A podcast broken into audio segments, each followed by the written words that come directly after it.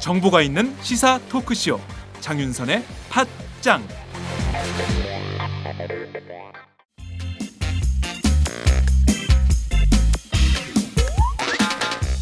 매일 정오 여러분의 점심시간 맛있게 씹어 드실 뉴스를 보내드리는 장윤선의 팟짱 매일 나 신선한 뉴스를 맛보고 싶으시다고요? 보수 언론이 대충 훑고 지나간 뉴스 그 이면의 진실을 알고 싶으시다고요? 그렇다면 여러분의 곁에 장윤선의 팟짱이 있습니다. 좋아요와 구독하기로 응원해주세요. 포털사이트 검색창에서 장윤선의 팟짱을 치거나 모바일 앱스토어에서 팟빵 클릭 후 장윤선의 팟짱을 들러주세요. 요거 재밌네 할 때는 과감하게 좋아요를 눌러주세요. 여러분의 꼼꼼한 사랑이 팟짱을 키웁니다. 장윤선의 팟짱 애청자 여러분 좋아요와 구독하기 꼭 부탁드립니다.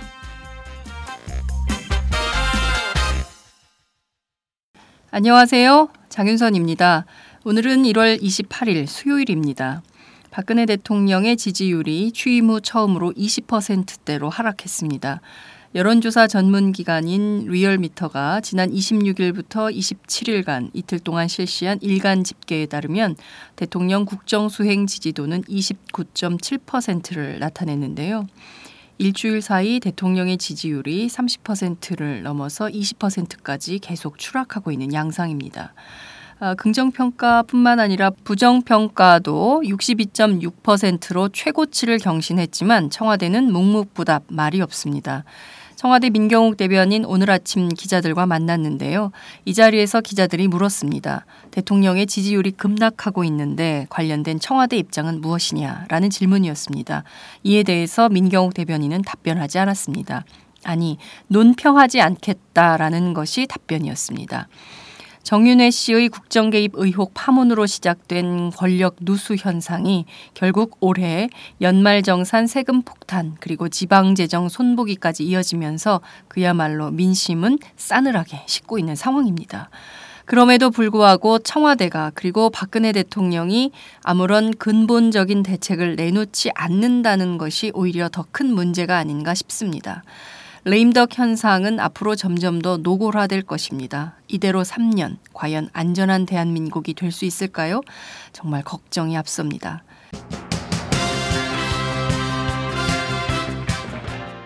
팟짱은 오늘 모두 세 꼭지를 준비했습니다. 이완구 전 원내대표가 갑작스럽게 총리 지명을 수락하면서 새누리당 원내대표 경선이 후끈 달아오르고 있습니다. 경선 결과 어떻게 될까요? 오마이뉴스 이경태 기자를 연결해서 자세한 분석 들어보도록 하겠습니다. 그리스 총선에서 급진 좌파 연합인 시리자가 압승했습니다. 세계 언론은 이번 시리자의 압승은 지난 40년간 이어진 그리스 중도 좌우파 체제의 균열을 냈다 이렇게 평가를 하고 있는데요. 그리스 총선 결과 의미 한국에는 어떤 교훈을 주고 있을까요? 장석준 노동당 부대표를 연결해서 세계 진보 정당 역사 그리고 한국의 진보 정치 현실을 짚어보겠습니다. 육군 현역 여단장이 부하 여군을 성폭행했습니다. 그 혐의로 어제 긴급 체포가 됐는데요. 끊임없이 불거지는 군대 안의 성범죄 사건 정말 해법은 없을까요? 오늘은 군인권센터 임태훈 소장님을 모시고 자세한 말씀 들어보도록 하겠습니다. 팟짱 시작합니다.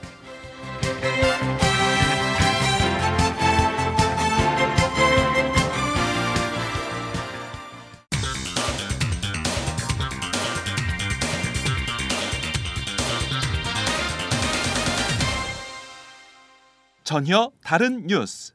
전혀 다른 뉴스 시작하겠습니다. 이완구 전 새누리당 원내대표가 갑작스럽게 총리 지명을 수락을 하게 되면서 새누리당 원내대표 경선이 후끈 달아오르는 모양새입니다. 내달 2일 새누리당은 의원총회를 열어서 원내대표 경선을 치르기로 확정을 했는데요. 이주영 전 해양수산부 장관 그리고 유승민 의원 양강 구도로 펼쳐질 걸로 보입니다. 아, 이번 경선 결과 어떻게 될까요? 오늘은 오마이뉴스 정치부 이경태 기자를 연결해서 자세한 분석을 들어보도록 하겠습니다. 이 기자 나와 계신가요? 네, 안녕하세요. 이경태입니다. 네. 내달 2일 다음 주네요. 네. 새누리당 원내대표 경선이 이제 시작이 되는데 뭐 여러 인터뷰를 통해서 각자의 정견을 발표하고 있는 상황인 것 같습니다. 현재 상황 어떤가요? 네, 뭐 앞서 말씀하신 대로 4선의 이주영 의원, 3선의 유승민 의원 양강 구도로 가고 있습니다. 일단 뭐 이주영 의원은 지난 25일 출마 선언을 했는데요. 이 의원은 아마 팟짱 애청자들이 세월호 참사 당시 수염을 덥수룩하게 길렀던 모습으로 기억할 것 같습니다. 네. 예, 참사 이후부터 뭐 팽목항을 꾸준히 지켜오면서 대중 정치인으로 거듭났다라는 평가를 받았습니다. 네. 이 박 대통령이 또 그 국민을 위해 봉사하는 공직자의 참된 모습을 보여줬다. 뭐 이렇게 극찬한 바 있는 인물이죠. 그래서 이제 범박 또는 신박으로 분류되는데 네. 2012년 대선 당시에 이제 캠프 특보단장, 뭐 대선 기획단장 등을 지냈고요. 그리고 국회 복귀 후에도 뭐 친박 의원 모임인 국가 경쟁력 강화 포럼에 저기 모습을 참석을 하면서 친박계 지원을 얻고 있습니다. 그 유승민 의원은 27일 어제 저기 출마 선언을 했는데 네. 청와대 얼라 발언으로 좀 유명하죠. 음. 그 지난해 국감 당시에 그 대통령 유엔 총회 방문 중 발생했던 보도 자료를 갑자기 변경했던 것들이 있습니다. 음. 거기에 대해서 엄청나게 뭐 청와대 얼라들이 하는 것이냐. 음. 예, 소위 말하는 그때 당시 언론 분석으로는 이 십상시를 얘기한다는 거였는데 네. 그 이런 성향 때문에 요새 이제 비박으로 분류가 되는데 사실은 2005년 당시부터 박 대통령 비서실장을 맡았던 어떤 원조 친박이기도 합니다. 네. 네, 다만 이제 할 말 하는 스타일 때문에 이제 박 대통령과 거리가 상당히 멀어졌다라는 게 이제 최근의 중론이죠. 네. 이 말씀하신 대로 그러면 어찌됐든 뭐 친박 안에 이제 그 여러 분류가 있긴 합니다만 결과적으로는 유승민 의원이나 이주영 의원 모두 어 그 친박 의 그늘 안에 있는 것인데요. 박근혜 대통령과 친한 사람들 그리고 이제 비박계에서는 이번엔 후보를 안 내는 모양이죠. 이 뭐 원조 비박이라고 할 수 있는 네. 친이계. 신재철, 예, 친이계. 음. 친이계 쪽에서는 좀 어떤 출마를 타진했으나 출마 의사를 자진 그 타진하고 있었으나 네. 뭐 이게 워낙 양강구도로 가고 있는 형편이라서 네. 이게 잘 정리가 안 되는 상황입니다. 아직은 적절하게 뭐 나온다 안 나온다 이런 얘기 나올 것 같진 않고요. 네. 오히려 정책위 의장으로 이들이 나올 가능성이 있다 이렇게 보는 게 맞을 것 같습니다. 음, 정책위 의장 그그저 counter partner로 정책위 의장 네네. 을 세운다는 건데 그 수도권 중진 모임은 왜 그 갑자기 또 후보를 안 내는 걸로 결론을 내린 겁니까? 일단은 이제 양강 후보들에 맞서기 위해서는 네. 단일화가 필요한데 일단 수도권에서 출마 저울질하고 있었던 인사들은 홍문종, 심재철, 원유철 뭐 이 정도 됩니다. 네. 이게 사실 친박이랑 비박이 섞여 있는 형국이죠. 예, 두사그 세 사람이 또 여의도 모처에 모여서 그 서로에게 단일화를 해달라 뭐 이런 음. 요구를 했었는데 이게 잘 성사가 안 됐어요. 그래서 음, 어차피 나가면 깨지는 형국이 되는 거죠. 네. 예, 특히나 이 선거전이 원래는 5월 달 예상하고 있지 않습니까? 네네. 5월과 4월 말 뭐 이렇게 예상하고 있었는데 이제 뭐 실제로 닷새밖에 남지 않았습니다. 이런 상황에서는 오랫동안 준비했던 사람이 아니라면 음, 그 표차가 엄청난 차를 내면서 음, 탈락하는 그런 케이스가 될 수 있죠. 음, 그래서 이런 부분에 있어서 좀 신중 행보를 하는 것 같고 네. 특히나 저기 유승민 의원이나 이주영은 모두가 음, counter partner를 좀 더 수도권에서 찾아서 자신의 약점을 보완하려고 해요. 네. 그러면은 일단 원내대표로 출마하는 사람들을 하려고 했던 사람들을 좀 끌어당기는 그런 음. 작업들도 하고 있습니다. 네. 음, 약간 좀, 음, 그, 다들 친박이다, 이렇게 이제 평가하는 부분들이 있긴 한데, 네, 네. 이게 공교롭게도 어떻게 보면 이주영은 2007년 대선 경선 때는 친이계로 분류가 됐어요. 네. 그랬는데도 이 뭐 자기는 당시 경선 관리를 맡았던 중립적 입장이다 얘기를 했지만 네. 이명박 대통령이 전쟁에 그 적과 동료가 어디 따로 있냐 음, 전쟁 끝나고 나면은 모두한테 총을 맞게 된다. 뭐 이런 얘기를 음. 할 정도로 이명박 대통령과 좀 가까웠던 인사인데 이게 어떻게 하다 보니까 2012년에는 박근혜 인사로 바꾸는. 음, 그리고 유승민은 박근혜 인사긴 한데 박- 친박 주류가 그다지 호의적이지 않은 네. 그런 인상을 하는 거죠. 약간 네. 그 개파가 약간 애매한 게 있긴 합니다. 네. 개파의 스텝이 꼬이긴 했지만 큰 틀에서 보면은 큰 차이는 없는 것 같다라는 생각이 좀 드는데요. 우선 이주영 의원의 경우에는 그 20, 그러니까 2012년 2012년 대선 이후로 박근혜 대통령과 어, 접촉을 해왔지만 자신은 단 한 번도 박 대통령이 소통을 안 하는 사람으로 알아본 적이 없다. 소통을 굉장히 적극적으로 하는 사람이다. 소통이 안 된 적이 없었다. 뭐 이런 주장을 해서 논란을 좀 빚은 것 같기도 하고요. 유승민 의원의 경우에는 이제 본인 스스로 친박임을 굉장히 강조하는 것 같습니다. 어, 자신은 대통령이 잘 되라고 쓴소리를 하는 것이지 이게 뭐 박 대통령을 비난하기 위해서 쓴소리를 하는 것이 아니다. 그리고 원내대표가 되면 어, 그 접촉면이 더 넓어지기 때문에 더 적극적으로 이야기를 할 것이다. 뭐 이런 입장도 피력을 하던데요. 어, 그럼에도 불구하고 현재 유승민 의원의 스탠스는 청와대와 박근혜 대통령을 좀 공격하는 공격수 입장이어서 결과적으로는 친박 대 비박의 대결이 아니냐 이렇게 볼 수도 있을 것 같은데요. 그런 관전 포인트에 대해서는 이 기자 어떻게 생각하십니까? 네, 그렇게 봐도 무방할 것 같습니다. 앞서 말씀하신 대로 두 후보 모두 뭐 그렇게 보는 걸 부담스러워하는 눈치긴 합니다. 그렇지만 이제 출마 선언문을 비교해도 좀 차이가 있거든요. 네. 이주영 의원은 불필요한 잡음이, 잡음이 생기지 않도록 하겠다. 음, 나는 소통과 화합의 아이콘이 되겠다. 뭐 이런 식이고 네. 유승민 의원은 당이 정치의 중심에 서야 한다. 그리고 박근혜 대통령의 이견이 성공적이었다고 평가한 사람은 냉정하게 없다. 뭐 이런 얘기를 하거든요. 음, 그러면은 향 당청 관계에 있어서 이 이주영 의원은 좀 친박 쪽의 입장에 좀 가 있고 네. 유승민 의원은 비박 쪽의 입장을 취하고 있고 음. 뭐 이렇게 볼 수 있는 거죠. 네. 그러니까 경우에 따라서는 이주영 의원은 청와대 감싸기를 할 가능성이 있고 유승민 의원은 청와대 비판을 보다 더 공세적으로 할 가능성이 있다. 이렇게 볼 수도 있을 것 같은데요. 아, 제일 그 사람들의 관전 포인트는 경선 결과일 것 같습니다. 여의도에서는 좀 어떤 얘기들이 떠돌고 있습니까? 뭐 여의도 정가에서 증명된 게 하나 있다면 기자들이 원내대표 경선을 참 제대로 못 맞춘다는 건데요. 어느 것 하나 못 맞추죠, 기자들이. 네. 그만큼 저기 의원들의 표심을 좀 알기 어렵다는 음. 뜻이긴 해요. 네. 일단은 근데 초박빙 상황 뭐 이렇게 평가됩니다. 음. 유승민 의원은 실제로 지난해 하반기부터 사실상 원내대표 경선을 굉장히 차근차근 준비했고요. 네. 이주영 의원은 복귀 직후부터 뭐 당내 공식 의원 모임은 상당히 거의 다 참석하면서 발빠르게 이 의원을 추격해왔습니다. 네. 특히 이제 이 의원이 원내대표 경선만 이번을 포함해서 사수를 하고 있는 거거든요. 네. 그래서 당내 동정표도 있- 있고 오랫동안 이제 닦아왔던 표심도 있는 거죠. 그래서 이런 점에서 아무래도 러닝메이트를 음. 누구로 하느냐 뭐 이게 가장 중요한 음. 그 변수가 될 것이다. 뭐 이렇게 음. 보고 있습니다. 네. 이 그 유승민 의원은 정말 이걸 예측하지 못했던 것 같아요. 해외에 있다가 25일 날 오후에 부랴부랴 아, 귀국했던 걸로 알고 있고 26일 날 기자회견 11시에 잡았 던 얘기가 정치권 안에서 나돌던데요. 아, 무엇보다 말씀하신 대로 지금 그 누구를 정책위 의장 러닝메이트로 세울 것이냐 이게 굉장히 중요한 것 같습니다. 주요 인물로 거론되는 사람들 어떤 사람들이 좀 있습니까? 일단은 그 앞서 말씀드린 홍문종, 원유철, 심재철 뭐 이런 의원들이 있다고 주로 철자. 돌림이네요. 네.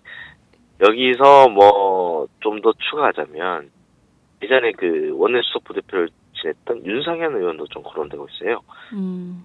예, 이게 전반적으로 딱 보시면 알겠지만 인천, 경기, 수도권 중심입니다. 네. 뭐 정두원, 나경원 의원도 거론됐었는데 네. 이게 정책위 의장은 수도권으로 가야 된다라는데 음. 어떤 목표가 서 있는 거죠. 네. 왜냐하면은 이주영 의원은 경남 마산 PK 출신이고 네. 유승민 의원은 대구 대구 음. 경북 출신이거든요. 네. 여기다가 지금 김무성 당대표가 부산 출신이기 때문에 그렇습니다. 당 수뇌부 투톱이 전부 다 영남 출신이 된다면 음. 이게 지역 정당의 이미지가 고착화 되고 앞으로 총선 이제 총선에서 수도권 표심을 좀 확보하기 어렵다라는 네.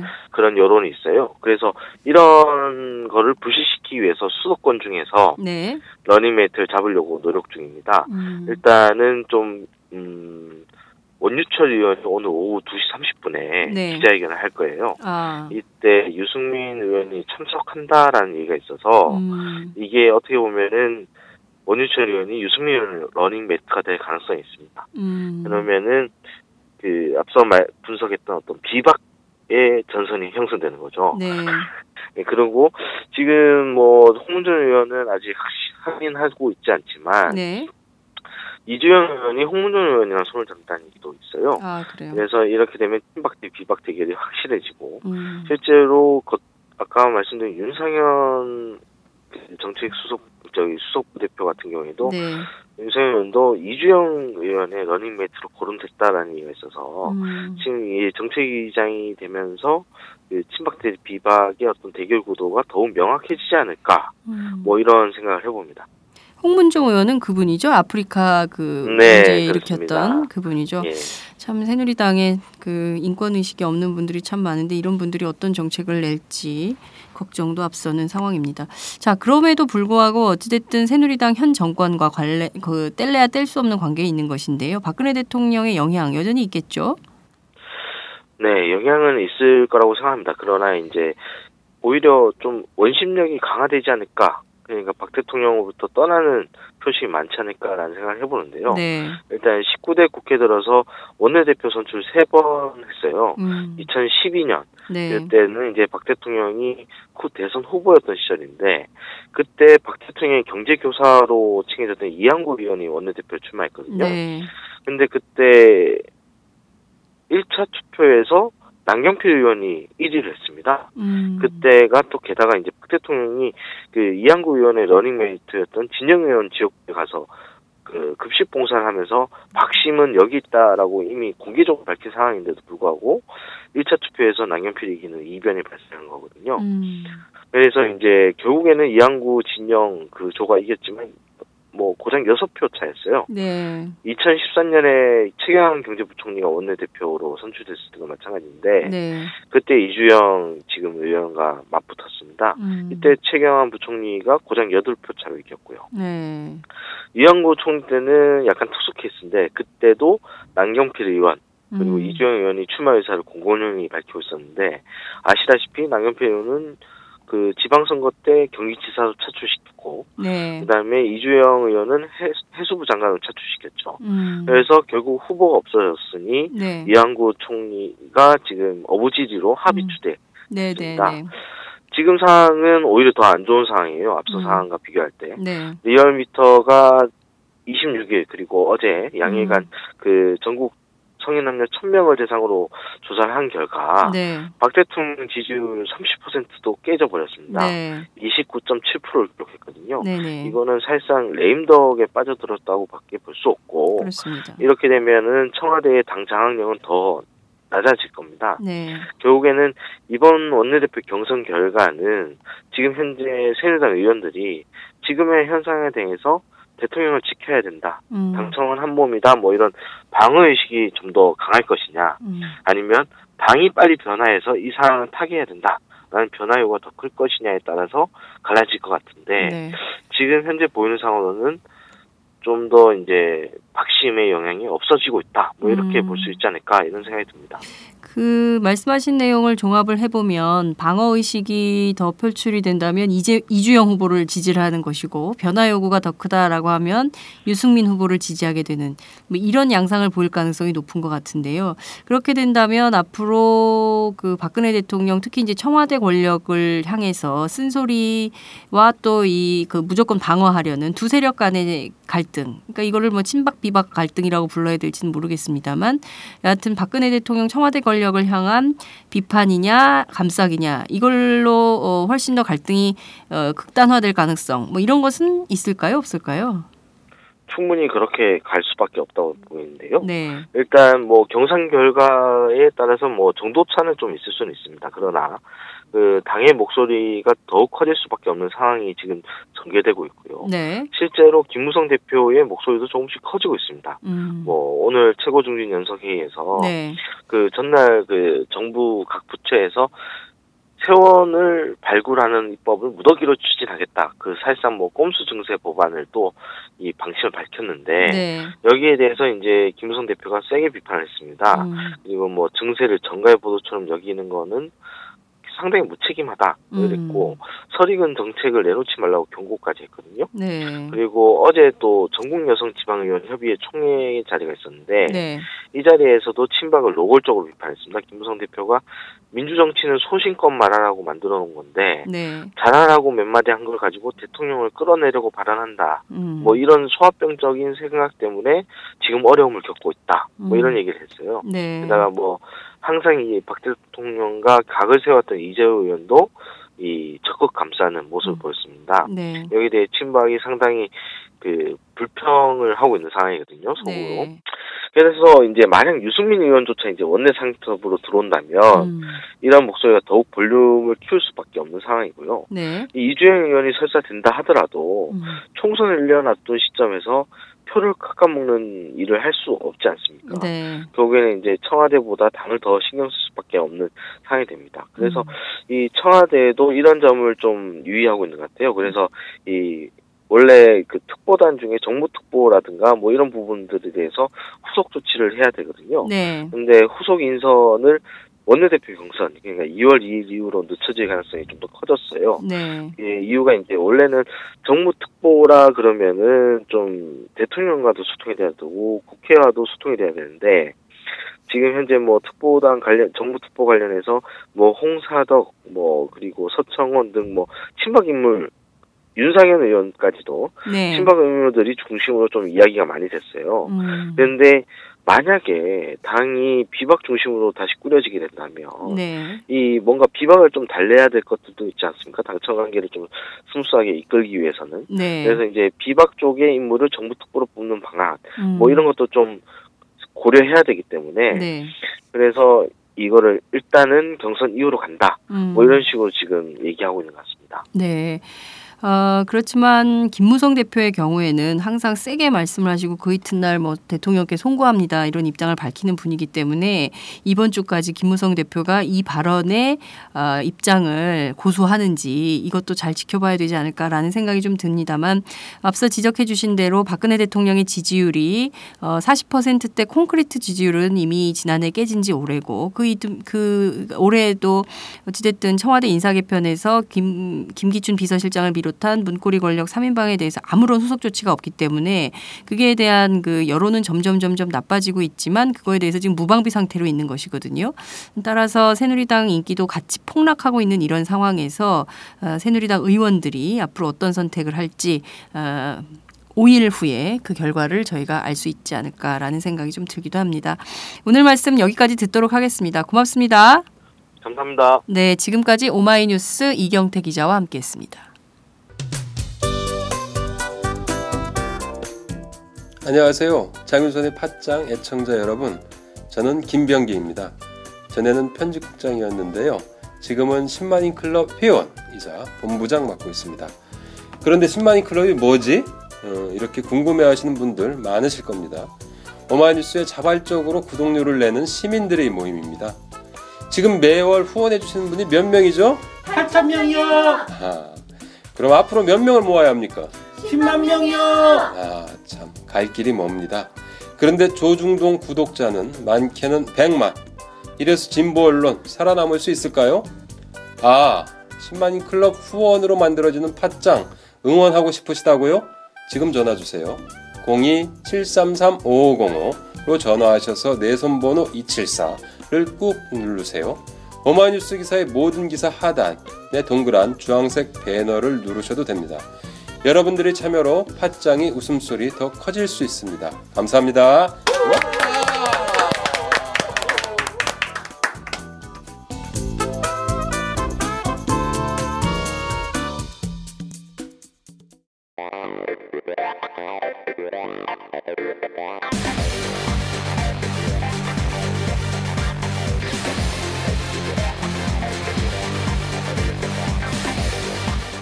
정보가 있는 시사 토크쇼.